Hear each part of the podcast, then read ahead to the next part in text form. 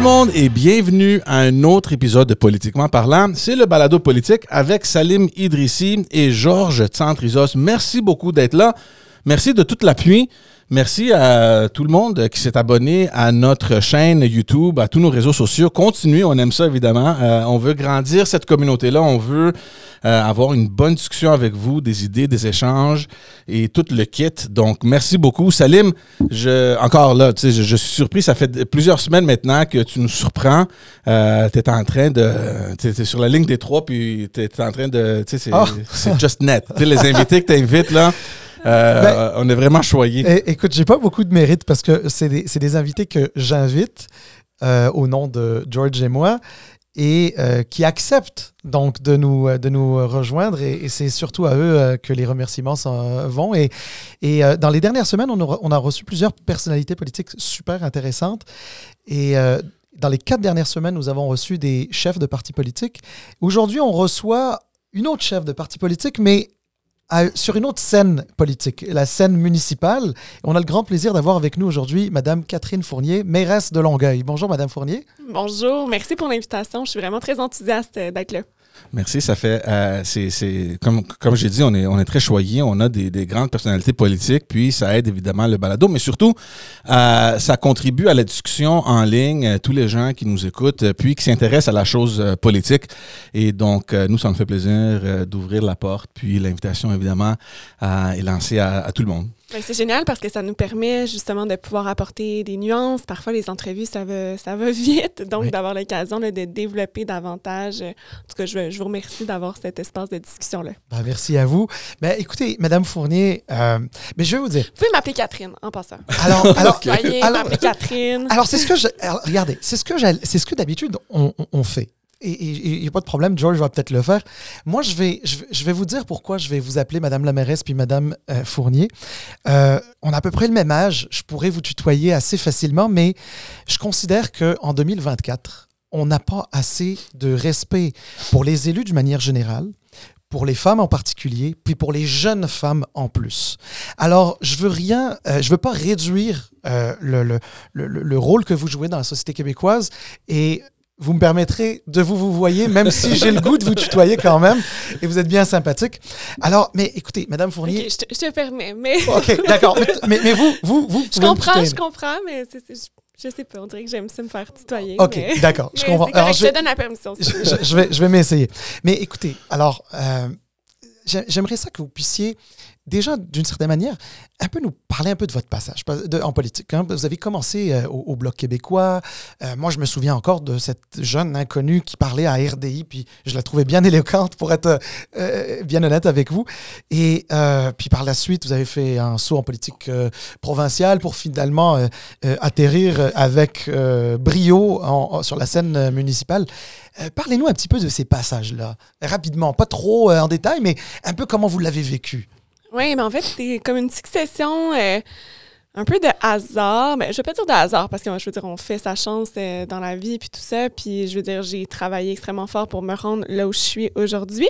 Mais plus un hasard dans le sens où je l'avais pas planifié, je l'avais pas prévu ça dans ma vie. Quand j'étais au secondaire, par exemple, je pensais pas du tout aller en politique euh, plus tard. Euh, même quand je suis entrée au cégep à l'université, euh, si on m'avait dit qu'à peine quelques années plus tard, j'aurais été élue à l'Assemblée nationale, j'y aurais sincèrement pas cru. Mais j'ai choisi l'engagement politique par passion, par un désir de faire la différence autour de moi. J'étais déjà quand même impliquée dans ma communauté depuis mon adolescence, mais je viens pas d'un milieu qui est militant, donc j'avais pas nécessairement eu le réflexe de de m'impliquer politiquement comme tel, même si ça m'intéresse depuis euh, mon plus jeune âge. Je me rappelle voir les campagnes électorales, de poser des questions à mes parents, de même demander à ma mère de l'accompagner pour voter. Donc, on dirait que c'est un peu comme inné en moi. Puis, euh, par la suite, ben, quand j'ai commencé à m'impliquer euh, dans la société civile de façon générale, mais dans un parti au Bloc québécois, notamment au Forum Jeunesse, je me suis dit, ben, pourquoi pas montrer qu'il y a de la relève en politique, pourquoi pas me présenter aux élections fédérales de 2015, pas tant dans l'optique d'être élue, mais on dirait vraiment de marquer comme un, un point. Mais en même temps, je me suis tellement investie dans ce processus-là. Euh, ça a duré de très, très nombreux mois, là, plus d'une année euh, de campagne de porte-à-porte. J'ai vraiment eu la piqûre. Et euh, durant la campagne électorale, on m'a demandé de représenter le Bloc québécois, effectivement, sur RDI, comme tu l'as bien Mm. dit. Donc, à chaque semaine, j'ai fait des débats, puis c'est comme un record de longueur de campagne électorale. Ça avait duré plus de 70 jours. Euh, donc, pendant, euh, pendant une dizaine de semaines, j'ai fait des débats avec des grandes pointures des autres Ben oui. partis euh, politiques. Donc, c'est sûr que ça m'a forgé déjà une certaine expérience. Je n'ai pas remporté cette élection-là, mais je savais à ce moment-là que je souhaitais un jour me représenter. Je ne savais pas que l'occasion serait aussi rapide et aussi. Je me suis posé la question l'année suivante lorsque Bernard Drinville a quitté son poste et qu'il y a eu une partielle dans Marie-Victorin, donc à Longueuil. Je me suis dit, est-ce que c'est trop rapide? Est-ce que tu sais, je veux. je- est-ce que je veux prendre plus de recul par rapport à l'expérience électorale de l'année précédente? Puis ben, finalement, j'ai décidé de foncer puis me dire, écoute, il y a peut-être des étoiles qui sont alignées à quelque Ouais. part. Euh, puis finalement, j'ai remporté l'investiture. et J'ai été élue. Donc, j'avais 24 ans. J'ai fait 5 ans comme députée à l'Assemblée nationale. À peu près la moitié de mon mandat comme députée au Parti québécois, l'autre moitié comme députée indépendante. Parce qu'au printemps 2019, j'ai choisi de, siéger euh, de façon indépendante, justement.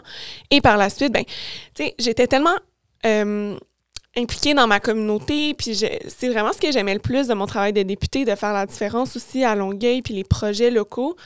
Et je suis vraiment une, fille qui aime ça être proche de la population, des gens que je représente. Puis j'ai comme découvert la politique municipale, euh, bien honnêtement, durant mon mandat comme députée, parce que c'est une politique qu'on qu'on connaît moins, qui était moins traitée dans les médias. Là, ça commence à changer. Là, on l'aborde de plus en plus, puis c'est vraiment intéressant ce qui est en train de se passer. Mais à ce moment-là, moins. Et euh, donc, de fil en aiguille, je me suis dit, ah, ben peut-être que dans le fond, la différence que je pourrais faire, elle serait plus grande au municipal. Donc, c'est ce qui s'explique pourquoi j'ai décidé de, de me lancer, de faire le saut en 2021, de rassembler une équipe aussi qui serait à l'image de ce que je, ce dont je faisais la promotion aussi à l'Assemblée nationale. Puis je me suis dit, ben peut-être que ce serait la possibilité de changer les choses à l'échelle plus locale, certes, mais d'avoir une influence par la suite nationale en montrant que certaines idées euh, fonctionnent. Donc, c'est un peu la réflexion là, qui m'a guidée. La, question que j'ai toujours eue, parce que c'est sûr que nous, on était là déjà euh, quand tu es, t'es rentré en- à l'Assemblée nationale, puis je me rappelle évidemment, puis il y a eu l'élection, puis c'était une, méchante défaite, autant pour le Parti québécois que pour le Parti libéral, évidemment aussi. Mais là, il y a quelque chose qui est arrivé, parce que comme tu as dit, en 2019, tu as dit, moi, il y a quelque chose qui ne marche pas. C'est quoi? Qu'est-ce qui se passait au Parti québécois à l'époque pour que tu te dises que euh, il y a quelque chose qui ne matche pas, je dois m'asseoir seule, comme indépendante. C'est quoi qui s'est passé? Euh, bon, effectivement, j'ai été élue pour la première fois en 2016 dans une élection partielle, réélue en 2018 dans l'élection générale, puis euh, le Parti québécois a effectivement été réduit à un caucus de 10 députés. Moi, j'étais la seule dans la région métropolitaine à l'époque à avoir été euh, élue. Et ça m'a posé plusieurs réflexions que j'avais quand même depuis un certain temps. Moi, j'étais sur l'exécutif national aussi du parti, donc je me suis vraiment in- investie à fond. Et j'avais développé un peu le, des questionnements, notamment durant la campagne électorale, mais comme je dis, ça fait quand même, ça faisait un, un certain temps que je réfléchissais à ça, puis que ma, donc ma pensée euh, évoluait, de dire, est-ce que, premièrement, est-ce qu'on se remet assez euh, en question comme organisation politique, mais est-ce qu'il n'y a pas un lien de confiance qui est rompu avec la population, Mm. c'est-à-dire, puisque le Parti québécois, historiquement, a été le porteur d'aspirations collectives, de projets de, de société, plus qu'un parti là, de gestion un peu quotidienne qui sont corrects, mais le Parti québécois, c'était pas ça à la base. Donc, est-ce que les euh, changements de cap, est-ce que, est-ce que ça a comme brisé quelque chose plus lourdement qu'un parti ordinaire, entre guillemets? Ouais. Ou est-ce que les défaites ont fait plus mal dans le sens. Est-ce que c'est. Parce que je sentais beaucoup un genre de symptômes post-traumatiques quasiment chez les citoyennes et les citoyens que je rencontrais, dans le sens.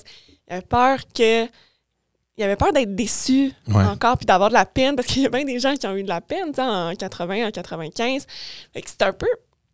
C'est un peu ça, d'une part, la réflexion politique, puis d'autre part, euh, c'est sûr que j'ai toujours déploré la partisanerie à Mhm. outrance à l'Assemblée nationale. Puis, tu sais, là, j'étais au Parti québécois, mais ça concerne l'ensemble des formations politiques, là, pas une plus qu'une autre. Mais je trouvais ça euh, déplorable de passer autant de temps dans mon quotidien avec l'équipe à penser à des façons de. euh, je vais utiliser le mot diaboliser, c'est peut-être un peu fort, mais des fois, c'est pas loin de ça. Là, euh, de, de critiquer fortement l'adversaire pour parfois pas grand-chose. Ouais. Le discréditer. euh, Exact. Trouver des façons de descendre Ouais, l'autre pour ça. se remonter soi-même. Alors que idées. je me disais, hey, on me semble qu'on on serait tellement plus. euh, tu sais, ça serait tellement plus porteur d'utiliser ce temps-là pour développer nos propres idées. J'avais l'impression, comme porte-parole dans l'opposition, d'être constamment en train de critiquer le gouvernement. Puis des fois, tu sais, il y avait des bonnes choses, mais il fallait qu'on trouve la petite affaire qu'on dénonçait. À juste titre, c'est normal. hein. En le rôle. démocratie, il faut poser des questions. Ça, je le, je le nie pas, mais je trouve qu'on n'est plus à l'équilibre. C'était vraiment, vraiment majoritairement euh, dans la critique. Puis j'avais même plus le temps pour réfléchir à, nos propositions, à être critique même envers nous-mêmes. Euh, fait que ça aussi, je, je trouvais... Je, je- je trouvais même ma place dans le dans la, la dynamique d'un parti politique. Puis ça, c'est pas propre au PQ. C'était ouais, vraiment une ouais. réflexion plus générale sur ma façon de, de vouloir euh, faire de la politique. Alors, juste peut-être avant de parler euh, de Longueuil, hein, parce qu'il y, y a quand même beaucoup de choses à dire là-dessus, euh, lorsqu'on est si jeune à rentrer à l'Assemblée nationale, parce que 24 ans, c'est quand même très jeune pour rentrer à l'Assemblée nationale, euh, d'être sous le feu des projecteurs, d'avoir quand même des responsabilités importantes de- de- de- d'élus, euh, c'est quoi la, c'est quoi la difficulté numéro un lorsqu'on est jeune, lorsqu'on est une jeune femme et qu'on arrive dans un milieu qui est euh, quand même parfois tough, hein, on va le dire de cette façon-là? C'est de se faire assez confiance pour continuer de suivre son instinct. Parce que moi, c'est vraiment mon instinct qui m'avait mené là aussi. Puis de.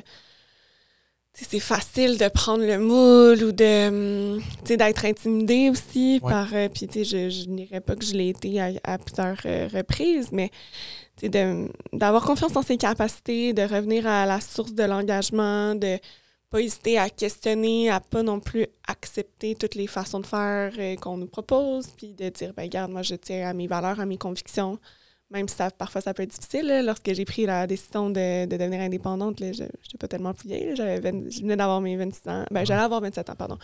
Puis, mais quand même, tu sais, de faire ce saut-là un peu dans le vide, puis tu sais, d'avoir le probe un peu des collègues à l'Assemblée ça. nationale, ça c'était pas simple. là. Fait que ça, c'est sûr que c'était un, un défi de, de dire aussi nécessairement est-ce que ta crédibilité est remise en question. Puis autant que j'ai quand même reçu un accueil super chaleureux là, de la part des élus à l'Assemblée nationale lorsque j'ai été élue, autant que lorsque j'ai comme dérangé un peu, notamment cette fois lorsque j'ai choisi de poursuivre euh, mon parcours comme indépendante. Euh, c'est vite revenu, euh, c'est des commentaires qui sont vite revenus à la surface. là. Mhm.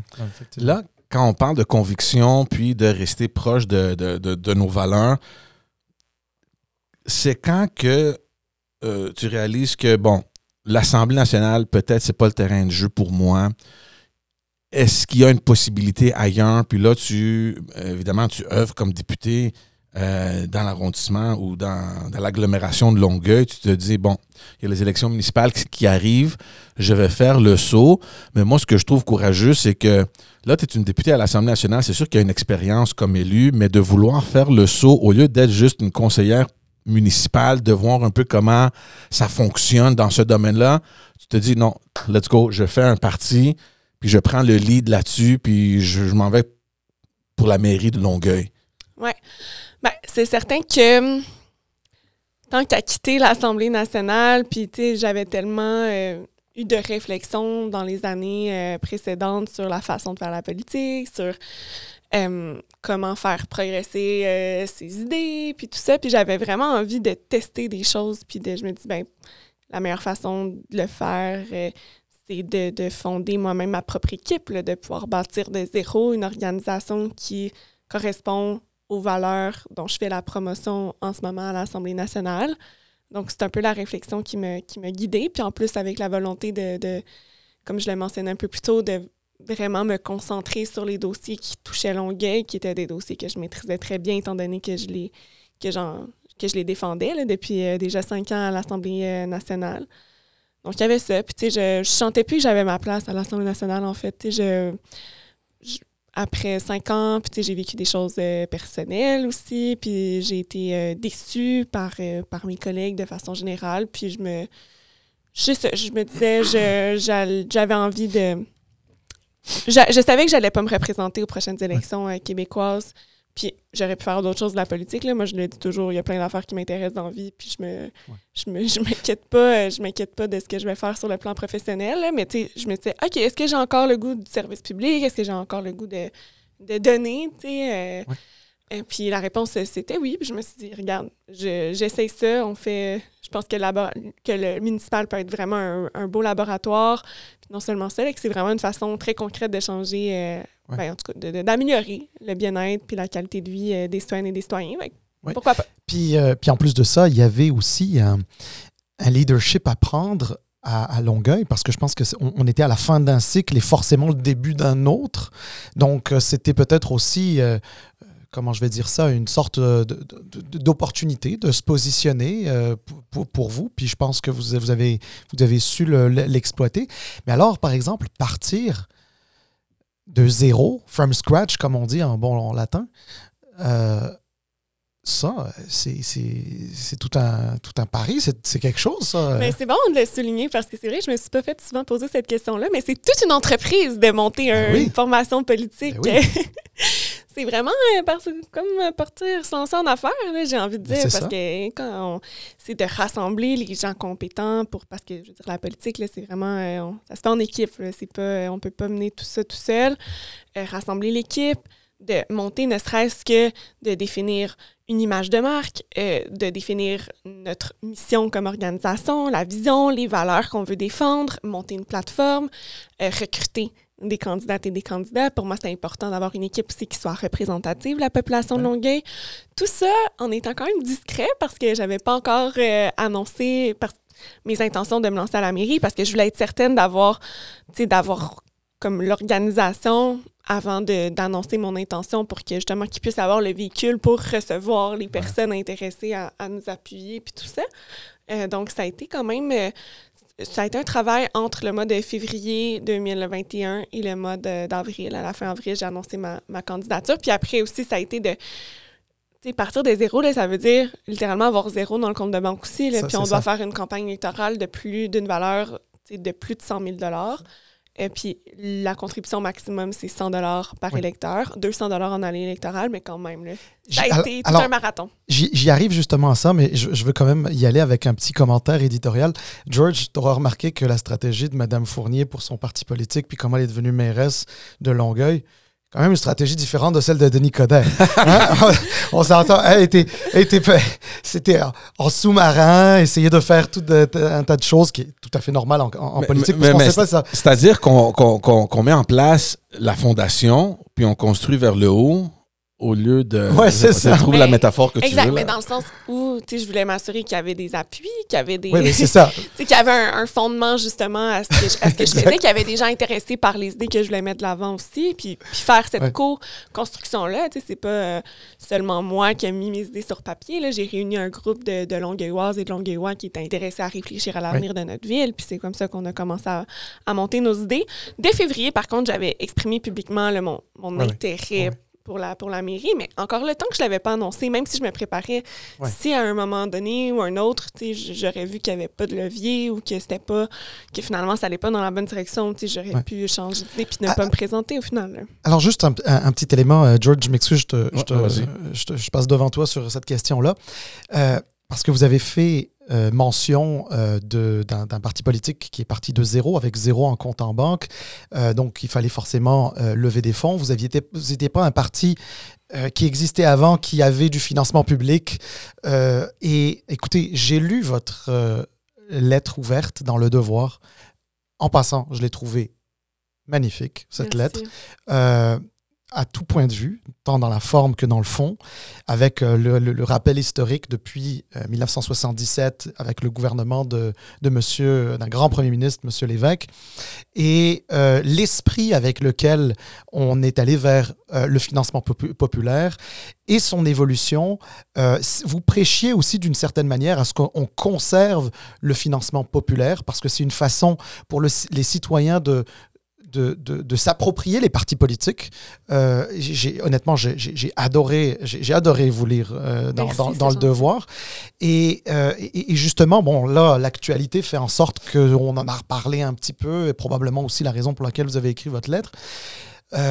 Justement, au municipal, c'est peut-être même encore plus compliqué, en même encore plus difficile qu'au provincial. Mais c'est plus difficile parce que d'abord, euh, notre bassin d'électeurs est plus limité parce que les- le financement populaire doit provenir de gens qui vivent dans notre ville, ce qui est tout à fait logique, mais donc qui réduit quand même euh, le, le bassin de personnes pouvant euh, contribuer. Et c'est encore plus important au municipal parce que euh, même si on a accès à un certain financement public étatique, mais en fait provenant de la ville de Longueuil, c'est sous forme d'allocation de dépenses. Donc, entre les campagnes électorales, un parti qui a recueilli un certain nombre de proportions de votes, en fait, parce qu'il faut faire attention, c'est pas un vote qui donne un montant d'argent à un parti politique. C'est, par exemple, la ville a, ou le, le gouvernement du Québec, par exemple, c'est, c'est- le calcul est facile à Québec, là, c'est 10 millions de dollars par année. Si, par exemple, tu obtiens 60% des votes à la dernière élection, tu as 60% du 10 millions à chaque année. Mais au Québec, l'argent va directement dans le compte de banque du parti politique. Par exemple, un, un- un 6 millions de dollars dans ce cas-là. Euh, au municipal, c'est différent. La ville est obligée de prévoir un, certain montant par année de crédit qui est disponible pour les partis politiques. Moi, justement, à Longueuil, à la mairie, j'ai eu 60, un petit peu plus que 60% mais disons que j'arrondis à 60% euh, des votes. Ben, on a le droit à 60 donc de cette enveloppe-là par année. Mais au lieu que l'argent aille directement dans notre compte de banque puis qu'on puisse euh, l'économiser, disons, pour la prochaine campagne électorale, ça fonctionne sur présentation de facture. Donc, il faut que le parti politique prouve que, par exemple, il a dépensé euh, un montant X pour réserver une salle pour une assemblée générale, par exemple, et là, la ville va rembourser. Puis c'est comme ça jusqu'à concurrence du montant maximal par année qui est prévu. Mais donc, l'argent, on ne peut pas l'utiliser pour la campagne électorale. Et on ne peut pas l'économiser Est-ce que vous la pouvez l'emprunter? On peut emprunter. Oui. D'ailleurs, c'est ce qu'on avait fait en 2021. On avait quand même amassé euh, 95 000 à peu près, Euh, mais on avait le droit de dépenser jusqu'à 160 000 à peu parce que c'est un calcul Mhm. par, euh, par électeur. Euh, D'ailleurs, c'est problématique parce que ces calculs-là n'ont pas été indexés depuis 2013. Vous Mhm. pouvez comprendre que Ah oui, l'inflation, Ah euh, oui. ne serait-ce que dans les deux, trois dernières années, euh, ça, ça fait une immense différence. Donc, on, on- on peut théoriquement avoir beaucoup moins de nos jours qu'en en 2013, lorsque la loi, la réforme de Bernard Drinville à l'époque avait été adoptée, mais en tout cas, on pourrait peut-être y revenir. Euh, et donc, en fait, on peut emprunter pour aller chercher l'effet de levier.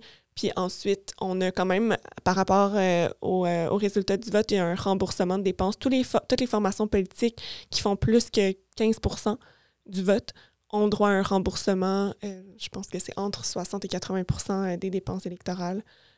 Donc, de cette façon-là, on a pu rembourser. Moi, par exemple, j'ai fait un prêt personnel. Mhm. On a le droit, comme candidat, de prêter jusqu'à 5 000 à une formation politique quand on est candidat.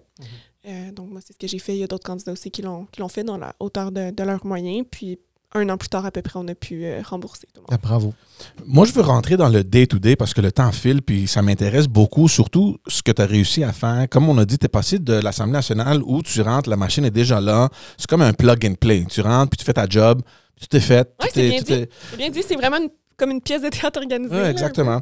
Puis là, tu te dis, bon, je m'en vais au municipal, tu repars à zéro, tu fondes ta, propre équipe, mais je veux rentrer dans les affaires de la ville parce que quand tu es un député ou une députée à l'Assemblée nationale, c'est sûr que tu, tu travailles très près avec les municipalités, les arrondissements, etc., mais tu connais pas exactement le- les mécanismes, la machine, comment ça fonctionne, les fonctionnaires, les règlements, toutes ces affaires-là. Puis tu rentres pas comme une conseillère municipale où tu peux comme doucement, doucement, lentement apprendre ici et là. Tu rentres comme une mairesse. Donc toi, ton rôle, c'est de savoir toute la façon que ça fonctionne, comment ça se passe, qu'est-ce que je dois faire. C'est un gros, gros, gros morceau, là, tu sais, c'est du- boulot, là, tu sais, pour, pour apprendre tout ça. Oui, tout à fait, parce que tu l'as bien, tu l'as bien dit, non seulement à l'Assemblée nationale, c'est tout organisé, mais moi, j'étais aussi dans l'opposition. Euh, bon, donc c'est un. C'est c'est sûr que c'est un peu différent en partant, parce que dans le fond, l'équivalent d'un maire ou d'une mairesse à Québec, ce serait le premier ministre. C'est vraiment le, Exact. le- le chef de gouvernement, qui a des ministres. Moi, j'ai des membres de mon comité exécutif qui sont ça. un peu l'équivalent des, des ministres ministres. aussi à Québec, évidemment, de plus petite envergure. Ah, quand même, quand même. le- on Non, met mais quand c'est ville de structure Longueuil, quand on même a- similaire. On a 3000, on Ouais. a 3000 employés. Ah oui. Euh, Honnêtement, j'ai- jamais eu 3000 personnes sous moi avant. Là. Il Dans va le bureau s'en- de comté. s'en dire, là, le bureau de comté, j'avais trois, quatre personnes au maximum. là. Euh, mais c'est sûr, je suis pas leur patronne directe. Il y a le directeur général avec qui je travaille de pair. La mairesse, contrairement aux conseillères, aux conseillers municipaux, ont euh, le pouvoir euh, de contrôle et de surveillance sur l'appareil municipal. Euh, puis c'est donc moi qui est en relation directe avec la direction générale de la ville pour donner les grandes orientations. Donc, sais, donner les, de prendre des décisions, puis ensuite, le rôle de l'administration, c'est de les appliquer. C'est sûr que les décisions passent toujours par résolution du conseil municipal. Mais euh, écoute, ça a été une courbe d'apprentissage, évidemment, comme n'importe quoi. Moi, je suis chanceuse dans le sens où euh, je suis quelqu'un, je pense, qui apprend vite, mais en même temps, je suis, t- je suis disciplinée là, dans, mes, dans mes dossiers et tout. C'est sûr que d'avoir déjà la connaissance de, euh, des enjeux, par mon expérience comme députée, ça a fait une grande différence. Mais tu as raison par rapport au mécanisme, comment ça fonctionne. Ouais. Puis quand je suis arrivée, il y a eu un changement à la direction générale de la ville aussi très rapidement. Donc, ça, ça a été vraiment intense. Puis pour en rajouter, euh, on se rappelle, là, fin 2021, il y a comme eu une autre Ouais. vague de COVID. Et euh, quelques semaines à peine après mon élection, euh, donc je pense même pas un mois plus tard, on est tombé en confinement. En fait, le gouvernement a demandé est-ce qu'on puisse faire du télétravail lorsqu'on pouvait, puis par la suite, dans le temps des fêtes, il y a eu le confinement. Donc, moi, mes trois, quatre premiers mois comme mairesse, je les ai passés chez moi, toute seule. Aïe, aïe. Imaginez quand même d'apprendre tout ça derrière son ordinateur, de faire, oui, des Teams, mais beaucoup de courriels. Tu sais, mes conseillers, conseillères qui apprenaient, eux, c'était leur, dans la majorité des cas, grande majorité des cas, c'était leur première expérience politique. Donc, de vivre tout ça, c'était, ouais, on s'est senti un petit peu euh, dépassé parfois, mais au final, de, de, de pouvoir dégager une méthode de travail, tu sais, j'avais vraiment une bonne équipe autour de moi aussi, des collègues en qui j'avais confiance, et mon équipe au cabinet, des gens que je connais depuis plusieurs années. Euh, donc, ça, ça a pu faire la, la différence. Je veux pas pointer le doigt, puis je veux pas être critique parce que je vous suis dans vos réseaux sociaux. Je suis la maire de Montréal, puis j'ai comme euh, la, la mairesse de Montréal, puis j'ai comme impression que tu sais, Longueuil, euh, ou c'est pas petit, c'est pas grand, mais tu sais, on s'entend que Montréal c'est la plus grande Ah oui, ville euh, au. Québec. Puis j'ai comme impression, d'après ce qu'on voit, puis de toute euh, la politique que nous suivons, qu'il y a beaucoup plus qui se passe à Longueuil qu'il y a à Montréal. Puis je sais pas, peut-être c'est mon impression, peut-être qu'il y a quelque chose là avec moi puis Montréal, mais j'ai comme l'impression qu'il y a... Non, mais il y a tellement d'affaires, il y a des Ben, il y a du annonces, il y a des investissements. Tu sais, vous avez annoncé récemment euh, un investissement majeur à l'aéroport. C'est comme, il y a plein d'affaires qui bougent. Oh. Et peut-être qu'il y a des choses qui bougent à Montréal, je sais pas. Mais Mais Je sais non, pas. mais l'aéronautique, par exemple, c'est c'est fabuleux ce qui se fait à, à- à Longueuil en aéronautique. Je pense même que vous avez, euh, vous, vous étiez même allé en Europe la- la- l'année passée. euh, je suis allée au Bourget, Salon du. Bourget à Paris, qui Oui. est le plus grand événement ben, en aéro. Ben, Il y en a un autre à Londres, là, le, à Oui, en fait, c'est- toujours en alternance. c'est ça, c'est en alternance. Cette année, c'est à Farnborough, justement. J'y serai également avec ben, l'équipe euh, de Longueuil parce que oui, on développe, c'est le plus grand euh, projet économique même de l'histoire euh, de la ville. C'est déjà un avantage comparatif qu'on a chez nous. Là. On a déjà 40% des entreprises en aéro du Québec qui sont dans l'agglomération de Longueuil, mais on veut vraiment exploiter cette force-là pour attirer d'autres joueurs dans Mhm. l'industrie pour développer là, la décarbonation, en fait, là, parce qu'on est vraiment dans cette transition verte, oui, même en, Eh en oui. aérospatial. Euh, ben, il faut qu'il y ait des recherches, il faut qu'il y ait justement du développement de technologie, puis ça, ça commence à se faire chez nous. Donc, on est vraiment mobilisés, puis c'est intéressant, justement, le dynamisme qui est, qui est à l'œuvre. Euh, c'est sûr que ça fait une différence. Là, on a eu un changement de cap total sur le plan politique. Là, on a renouvelé le conseil de ville pratiquement au, Ben au oui. complet. Euh, puis oui, il y a quand même une phase où on arrive, où on, on, on pousse certains projets, certaines idées, mais ce qui est vraiment le fun, maintenant qu'on a passé le cap de la mi-mandat, c'est qu'on commence à voir le résultat du Ouais. travail qu'on fait depuis l'automne 2021. Donc, d'avoir nos politiques, de pouvoir adopter nos plans d'action. Maintenant, il faut les mettre en œuvre, mais quand même, de, on peut exprimer puis montrer la vision, le, où est-ce qu'on s'en va à la population. Puis ça, en tout cas, je trouve ça bien stimulant. Moi, ce que je trouve impressionnant, puis je sais pas si c'est une coïncidence, mais aux dernières élections municipales, il y a beaucoup de jeunes qui ont été élus à des postes vraiment importants à la mairie, que ce soit à Laval, même Québec. Il n'est pas si vieux que ça, le maire de Québec, Non, euh, non. euh, Sherbrooke, euh, euh, Ah, mais Longueuil. il y a quand même 50 ans. là.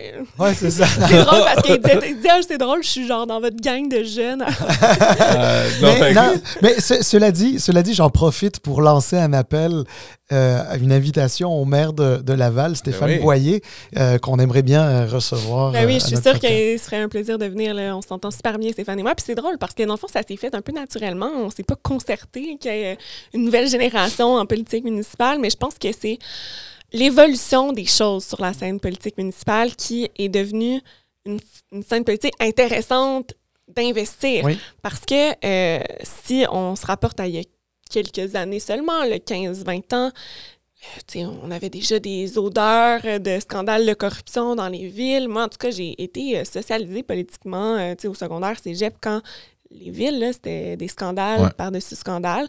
C'était vraiment pas attirant là, pour quelqu'un qui veut changer les choses. Tu te dis, ah, c'est quoi cette affaire-là? Tu tu veux pas du tout euh, te, te mouiller là-dedans. Puis, il y a quand même eu une, une vague, dans les années 2010, de euh, nouveaux euh, maires, nouvelles mairesses qui, ont, qui sont venus faire le ménage. C'est ça. Qui ça. sont vraiment, euh, qui, qui ont, qui sont sortis de cette époque-là.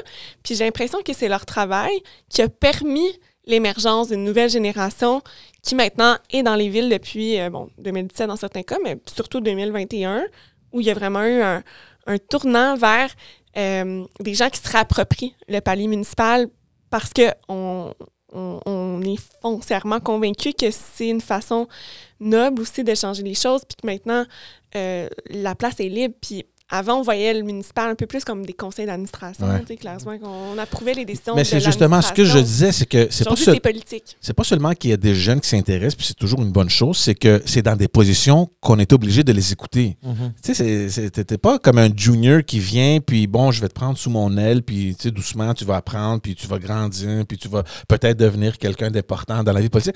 Non, non, tu es un maire ou une mairesse, puis là, on a des projets, puis on s'assoit sur une table, puis tu sais, moi, je suis une jeune d'une vingtaine d'années ou 30 années, puis je parle à un premier ministre qui a 50, 60 ans, puis tu m'écoutes parce que voici mes priorités. Ça, je trouve que c'est quand même fascinant. C'est fascinant, mais d'ailleurs, ça va faire le, le pont avec quelque chose que je voulais vraiment aborder avec vous, puis je sais qu'on n'a plus beaucoup de temps, donc euh, je vais l'aborder tout de suite. Euh, alors, justement, on, on a une, espèce de, de vague de, de nouveaux élus euh, municipaux. Euh, on, a parlé de Laval et de, et de Longueuil, mais on pourrait aller à Granby, euh, où il y a une jeune mairesse, à Victoriaville, il y a un jeune Oui. maire, et puis il y en a d'autres que, que, que j'oublie ou que, enfin, que je mets, mais en tout respect, je suis sûr qu'ils font, euh, ils sont aussi brillants les uns que les autres. Là, les municipalités n'ont jamais été aussi importantes qu'elles le sont aujourd'hui. On parle des, par exemple, quand on parle des changements climatiques, aujourd'hui, c'est les municipalités qui, où on voit ce qui peut se passer. C'est les tourbillons, là, les, les, les- tornades, euh, les, les îlots de chaleur, les, Les inondations. inondations. Et on a vu ça un peu partout au Québec. Là, je pense à Gatineau aussi, où on a vu des choses. Et euh, donc aujourd'hui, les municipalités, elles en ont plus sur le dos qu'elles en avaient. Mais on sait comment elles sont financées, les municipalités, euh, essentiellement par euh, des, taxes foncières. Euh, évidemment, s'attendent aussi à des aides du gouvernement du Québec. Et j'ai comme un peu l'impression, mais je peux me tromper, mais, ma lecture des choses, c'est qu'à l'Assemblée nationale du Québec, à défaut d'avoir une opposition officielle, une deuxième opposition, voire une troisième opposition, j'ai comme l'impression, puis je peux me tromper, j'ai comme l'impression que l'opposition au gouvernement, c'est les municipalités. Pas une municipalité, c'est pas Catherine Fournier qui est contre le, le- le- le- le gouvernement du Québec ou, ou Madame Plante ou peu importe qui d'autre. Mais C'est-à-dire qui, dirait a- que qui les- amène la voix des mais municipalités. on dirait que les, on dirait que les municipalités ensemble se, se- s'imposent un peu naturellement. Ça se fait de manière organique, pas nécessairement organisée, même si on s'organise un petit peu de temps en temps, euh, à, à- à jouer une sorte d'opposition au gouvernement. Une, oppo- une opposition constructive, parce que c'est pas un parti politique, vous comprenez bien ce que je veux dire. Oui, Qu'est-ce que vous pensez de ça? Est-ce que je suis dans le champ ou est-ce que euh, ça, ça peut se comprendre un peu? Non, mais je comprends, je comprends l'idée. Euh, effectivement, c'est pas une opposition dans le sens où nous, on collabore avec le, gouvernement, puis on n'est vraiment pas dans une logique euh, partisane, personne. Mais je peux comprendre que d'un œil extérieur, nos priorités comme ville et les priorités du gouvernement ne semblent pas nécessairement euh, toujours concorder, quoi qu'on réussit quand même à avoir certains terrains d'entente et tout. Euh, mais clairement qu'il y, a- qu'il y a aussi des divergences, puis il y a des divergences aussi dans la façon de considérer les villes. Euh, Puis ça, c'est pas propre au gouvernement euh, actuel. En fait, vous savez même que c'est la Constitution du Canada qui dit que les villes sont des créatures des provinces. Ouais. Exact. Donc, n'ont pas de champ de compétences réellement défini. C'est vraiment au bon vouloir de Québec. Puis on peut nous filer des responsabilités sans nécessairement avoir la concordance euh, des moyens. Puis c'est souvent ça la, la problématique. Puis on essaie de, de, de, de, de conscientiser la population à cet égard-là aussi parce qu'il y a une capacité financière limitée aussi des contribuables dans nos villes, Oui. les comptes de taxes que nous, on est forcé d'augmenter à chaque année euh, parce qu'on ne suit pas la croissance naturelle de l'économie comme le font euh, Québec ou Ottawa grâce à, au salaire plus les salaires sont élevés, ben, plus ils vont y avoir, euh, ils vont avoir des revenus liés aux impôts. Et plus les gens ben, dépensent, plus ils vont avoir des revenus liés aux taxes. Nous, c'est pas de cette façon-là. Nous, pour avoir un accroissement de nos revenus, il faut augmenter les taxes à chaque année. Ouais. Euh, je sais, le temps file, puis tu es très occupé, puis tu dois quitter. Une dernière petite question, juste en termes de ce qui s'en vient, euh, à quoi euh, tu as hâte euh, dans les projets, puis euh, dans les plans euh, que vous avez à la ville de Longueuil? Dans les derniers mois, on a présenté notre plan de protection des milieux euh, naturels, notre stratégie d'habitation également. Puis je dois vous avouer que c'était comme deux engagements très forts de euh, ma campagne en 2021, puis pour lesquels je me suis investie aussi particulièrement euh, sur le plan personnel. Donc, j'ai vraiment hâte de voir la mise en œuvre de, ces, de ces deux plans-là, de voir le, le concret, là, parce qu'on a annoncé la vision. Maintenant, il faut déployer les outils, il faut passer à l'action, puis j'ai hâte d'avoir les résultats tangibles. En tout cas, euh, merci vraiment beaucoup pour euh, votre honnêteté, votre transparence, votre humilité, parce que j'ai perçu plusieurs euh, passages euh, très euh, de- de- de- d'humilité euh, par rapport à tout ce que vous faites. Alors, euh, merci de votre temps. Merci beaucoup. Mais merci à vous, vraiment. Moi, je vais te faire un compliment parce qu'on te suit évidemment beaucoup depuis que tu es rentré à l'Assemblée nationale et euh, euh, moi, personnellement, je suis pas mal tous les politiciens. J'ai l'impression qu'à partir du moment où vous avez fait la transition municipale, vous avez l'air beaucoup plus à l'aise, vous avez l'air heureuse, vous avez l'air comme si c'est là où vous appartenez, puis bravo parce que la job est bien faite, puis euh, je sais que vous êtes content de la faire. Merci, mais c'est vrai que je me sens sur mon X. There you go. Merci. Merci. All right, tout le monde, on va mettre un point là-dessus. Merci beaucoup. C'est un épisode un peu plus court, mais garde, on a eu la mairesse de Longueuil quand même. On est très content de ça. Merci beaucoup. Allez nous suivre sur tous les réseaux sociaux. Euh, Aidez-nous à grandir notre chaîne YouTube. Un grand merci à Catherine Fournier, mairesse de Longueuil. Un grand merci. Merci à vous.